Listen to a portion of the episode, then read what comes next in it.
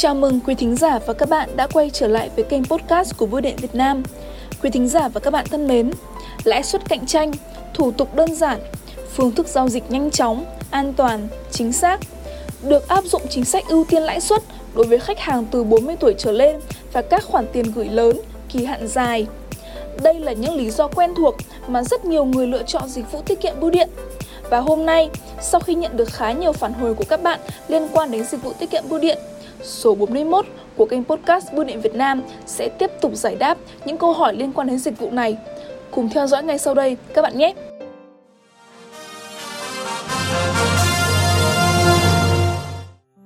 Quý thính giả và các bạn thân mến, chúng ta sẽ đến với câu hỏi đầu tiên có nội dung như sau. Tôi có nhu cầu sử dụng dịch vụ tiết kiệm bưu điện. Vậy tôi có thể gửi tiết kiệm với số tiền tối thiểu là bao nhiêu, bằng hình thức nào và cần phải mang những loại giấy tờ gì để giao dịch? Chương trình xin được trả lời câu hỏi trên như sau. Thứ nhất, bạn có thể gửi tiết kiệm tại phòng giao dịch bưu điện dưới nhiều hình thức tiết kiệm khác nhau với số tiền giao dịch tối thiểu là 50.000 đồng. Thứ hai, khách hàng được mở tài khoản gửi góp bằng tiền mặt hoặc trích từ tài khoản thanh toán cá nhân của chính mình. Cuối cùng, khi giao dịch trên tài khoản tiết kiệm của mình, khách hàng cần mang theo một trong các loại giấy tờ tùy thân còn hiệu lực sử dụng như chứng minh nhân dân, căn cước công dân hoặc hộ chiếu. Câu hỏi tiếp theo có nội dung như sau. Tôi gửi tiết kiệm tại phòng giao dịch bưu điện. Tôi đã đi ép plastic quyển sổ tiết kiệm. Vậy tôi có thể tất toán sổ được không? Bạn thân mến, trong trường hợp bạn đã đi ép plastic sổ tiết kiệm thì bạn cần liên hệ với phòng giao dịch bưu điện gốc nơi bạn thực hiện mở tài khoản tiết kiệm để yêu cầu cấp mới sổ tiết kiệm. Sau khi nhận được sổ tiết kiệm mới, bạn có thể thực hiện các giao dịch bình thường, bao gồm cả giao dịch rút tiền và tất toán. Câu hỏi thứ ba với nội dung Tôi có thể tất toán sổ tiết kiệm khi đang trong tình trạng báo mất sổ hay không? Bạn hoàn toàn có thể tất toán ở trường hợp này bạn nhé. Sau khi báo mất sổ tiết kiệm, bưu điện hoặc ngân hàng sẽ thẩm định và xét duyệt hồ sơ báo mất của khách hàng. Sau khi hoàn tất công tác thẩm định, trong trường hợp khách hàng yêu cầu không cấp lại sổ và tất toán tài khoản, thì phòng giao dịch bưu điện hoặc tổ giao dịch bưu điện sẽ thực hiện tất toán sổ tiết kiệm theo yêu cầu của khách hàng.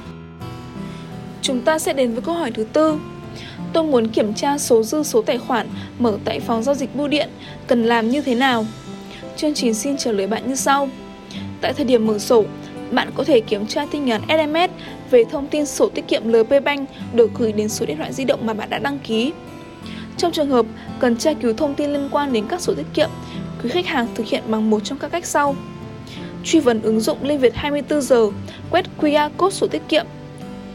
Truy vấn trên website của LP Bank, tra cứu sổ tiết kiệm lpbank.com.vn gạch chéo tra cứu STK gọi điện thoại đến tổng đài chăm sóc khách hàng của LP Bank 1800 577 758 024 62 668 668 đến trực tiếp các chi nhánh hoặc phòng giao dịch của ngân hàng hoặc phòng giao dịch bưu điện trên toàn quốc. Quý khách vui lòng mang theo giấy tờ tùy thân đã đăng ký trên hệ thống để được hỗ trợ.